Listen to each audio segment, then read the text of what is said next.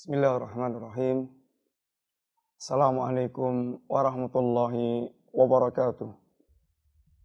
Innal hamdalillah wassalatu wassalamu ala Rasulillah wa ala alihi wa ashabihi wa mawalah wala haula wala quwata illa billah amma ba'd. Alhamdulillah para pemirsa yang dirahmati Allah Subhanahu wa taala husnul khatimah adalah cita-cita setiap muslim, setiap mukmin saat kita kembali kepada Allah Subhanahu wa taala meninggalkan dunia ini. Setiap kita tentu ada kerinduan seandainya ketika kita dipanggil oleh Allah Subhanahu wa taala dengan panggilan indah ya ayatuhan nafsul mutmainnah irji'i ila rabbiki radiyatan mardiyah. Fadkhuli fi ibadi wadkhuli jannati. Wahai jiwa yang tenang kembalilah anda kepada Rabbmu dalam keadaan ridha dan diridhai. Masuklah anda ke dalam jannahku. Bersamalah anda dengan orang-orang saleh Para pemirsa yang rahmati Allah Subhanahu wa taala, ada beberapa perkara yang bisa mengantarkan kita untuk menggapai husnul khatimah saat kita kembali kepada Allah Subhanahu wa taala. Yang pertama di antaranya hendaklah kita pandai-pandai memanfaatkan waktu yang kita miliki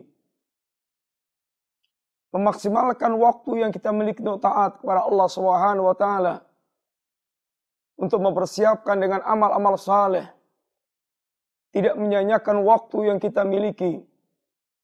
Karena sungguhnya waktu adalah modal yang paling utama bagi seorang untuk dia menghadap Allah Subhanahu wa taala dalam keadaan dia diridhai oleh Allah Subhanahu wa taala Alangkah sangat banyaknya ayat Al-Quranul Karim yang memperingatkan kepada kita bagaimana penyesalan orang-orang yang mereka selama hidupnya menyanyikan waktu yang dia miliki. Satu contoh di antaranya firman Allah Subhanahu wa taala Ya ayyuhalladzina amanu anfiqu mimma razaqnakum min qabli ayatiya yaumun bay'un fihi wala khullatun wala syafa'ah wal kafiruna humudz zalimun. Wahai orang-orang yang beriman, infakkanlah harta Anda. Berinfaklah dari rezeki yang Allah telah berikan kepada Anda.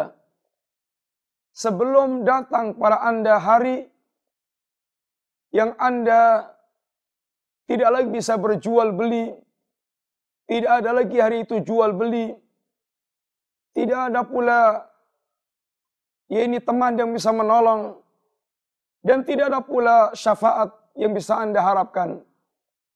Wal kafiruna humudz zalimun. Dan orang-orang kafir itu orang zalim.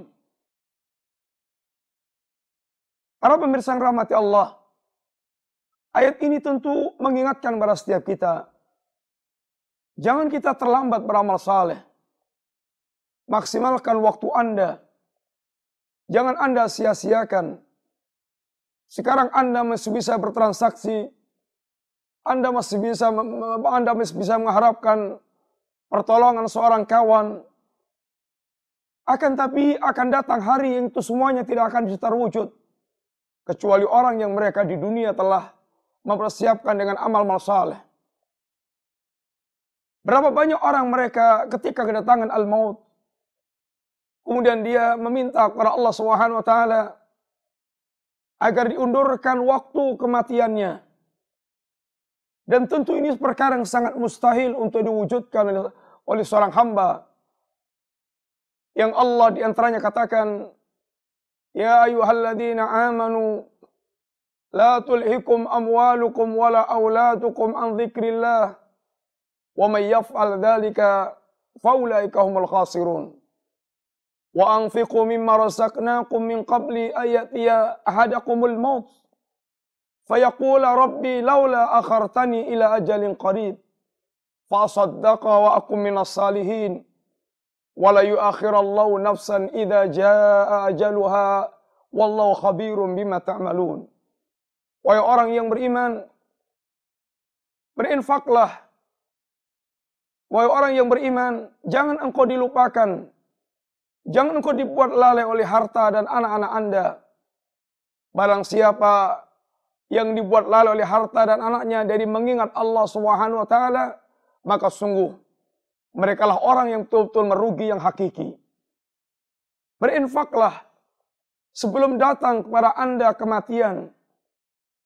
Yang saat kematian datang, maka orang akan berkata, Ya Rabb, Undurkan barang sebentar kematianku, agar aku bisa beramal saleh, agar aku bisa bersedekah, dan agar aku bisa menjadi orang yang saleh. Akan tapi telah menjadi ketetapan Allah Subhanahu wa taala sama sekali Allah tidak akan pernah mengundurkan barang sedikit pun apabila ajal telah datang dan Allah Maha melihat, Maha mengetahui semua apa manusia. Para pemirsa yang rahmati Allah, alangkah berharganya waktu saat kita telah kehilangan. Dan memang seperti itulah. Rasul kita yang mulia sallallahu alaihi wasallam berapa banyak pula telah mengingatkan kepada kita agar menjadi orang yang betul-betul sangat memanfaatkan waktu yang kita miliki sebelum waktu kita menyempit atau bahkan telah hilang sama sekali kesempatan yang yang ada Ikhtanim khamsan qabla khamsin. Gunakan yang lima sebelum datang yang lima. Ketika Anda kedatangan yang lima ini, maka Anda akan sempit waktunya atau bahkan Anda akan kehilangan sama sekali. Syababaka qabla haramik. Waktu Anda masih muda sebelum datangnya tua Anda. Muda saat yang mereka banyak memiliki waktu dan tenaga. Dia masih gesit-gesitnya, masih energik. Berbeda dengan ketika orang telah tua. Apalagi telah sampai dia masa pikunnya. Wasehataka qabla syakamik. Mumpung anda masih sehat sebelum datang sakit anda. Waghinaka qabla fakrik. Mumpung anda masih kaya sebelum anda datang kefakiran Wa faraghaka qabla syukhlik. Mumpung Anda masih punya waktu luang yang banyak sebelum Anda jadi orang sibuk. Dan akhirnya wahayataka qabla mautik. Mumpung Anda masih memiliki kehidupan sebelum Anda kedatangan al-maut yang akan memutus segala kesempatan Anda untuk beramal. Rasulullah Sallallahu Alaihi Wasallam ketika memberikan nasihat kepada Umar ibnu Umar, Abdullah ibnu Umar, kemudian Bagaimana Ibnu Umar memberikan nasihat pula kepada kita. Ida asbahta fala tangtadiril masa. Wa ida amsaita fala tangtadiril sabah. Kalau anda punya waktu pagi, jangan anda tunggu-tunggu datang waktu sore. Kalau anda punya waktu sore, jangan anda tunggu-tunggu pula datang waktu pagi. Artinya, saat anda punya waktu, segera lakukan. Jangan tunda, jangan dan, dan jangan tunda. Berapa banyak orang mereka menunda-nunda beramal. Akhirnya dia tidak memiliki waktu untuk dia beramal.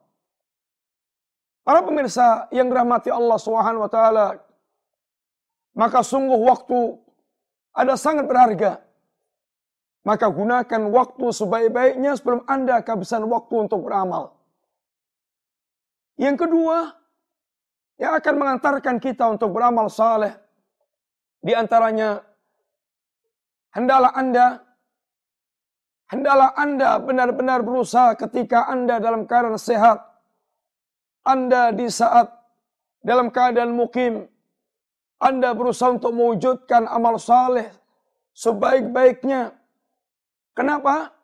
Apabila Anda berada di waktu sehatnya dan di waktu mukimnya, anda menyempurnakan amal soleh Anda, maka di waktu Anda sakit dan Anda safar, Allah akan catat sebagaimana Anda ketika tidak sakit dan tidak safar.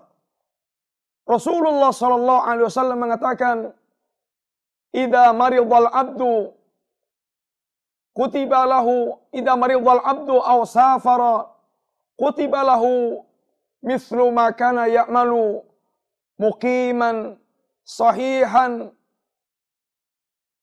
Apabila seorang hamba dia dalam keadaan sakit atau dia sedang safar, maka akan dicatat untuknya pahala amal sebagaimana ketika dia waktu mukim dan ketika dia waktu yakni sehatnya. Ketika orang dia sehat selalu salat jamaah. Ketika dia mukim selalu dia salat jamaah. Maka ketika dia safar atau dia sakit dan tidak bisa menunaikan seperti yang dia lakukan di waktu sehat dan mukim, maka pahalanya akan dicatat oleh Allah Subhanahu wa taala sebagaimana ketika dia dalam keadaan sehat, dalam keadaan mukim. Dan, demikian pula lakukan beberapa perkara ini yang benar-benar akan bisa menggerakkan seorang dia mempersiapkan diri menjadi seorang yang benar-benar akan menyongsong husnul khatimah di antaranya pula adalah sering-seringlah Anda untuk mengingat al-maut. Sering-seringlah Anda untuk mengingat al-maut. Akthiru dhikra hadimi ladzat. Nabi katakan, sering-seringlah Anda, perbanyaklah Anda dalam mengingat hadimi ladzat. Penghancur kelezatan. Penghancur kelezatan, yakni al-maut Kenapa? Karena sungguh manusia, nafsu manusia cenderung untuk dia larut dalam kelezatan dunia yang ada. Dan dia lupa bahwa dia akan habis umurnya dan akan mengalami kematian. Maka barang siapa yang dia banyak-banyak mengingat kematian, maka sungguh dia akan mendapatkan faedah yang banyak dalam rangka menyongsong khusnul khatimah. Imam Ad-Daqqa beliau di antaranya mengatakan barang siapa yang dia banyak-banyak minat kematian Allah akan berikan kepadanya tiga hadiah besar, hadiah utama. Yang pertama nasyatul ibadah. Yang kedua suratul taubah. Yang ketiga qanaatul qalb. Yang pertama dia akan semangat dalam beribadah. Yang kedua akan segera dia akan segera bertaubat. Dan yang ketiga dia akan memiliki qanaah hati. Apa kaitannya seorang dia terpacu semangat beribadah dengan mengingat kematian? Iya. Karena bagi dia kematian bukan akhir segala-galanya.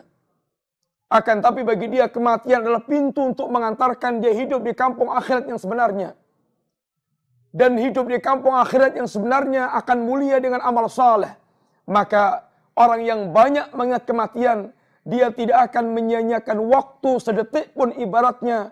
Kecuali akan dia gunakan beramal saleh agar dia bisa memiliki mangsilah kedudukan yang tinggi saat dia berada di sisi Allah Subhanahu wa taala. Demikian pula Seorang yang mereka banyak mengingat kematian akan dia akan segera, banyak akan segera bertaubat. Apa hubungannya antara segera bertaubat dengan mengingat kematian? Iya, karena barang siapa yang dia ingat dia akan mati dan terkadang kematian itu datang dalam keadaan mendadak.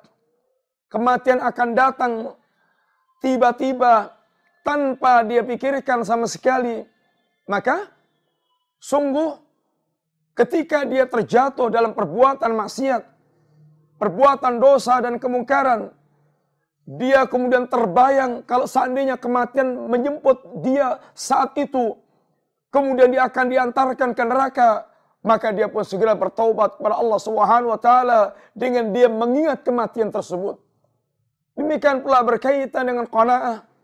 Maka sungguh orang yang banyak dia mengingat kematian, maka dia akan qanaah. Kenapa? Karena bagaimana dia akan mengumpulkan harta sebanyak-banyaknya.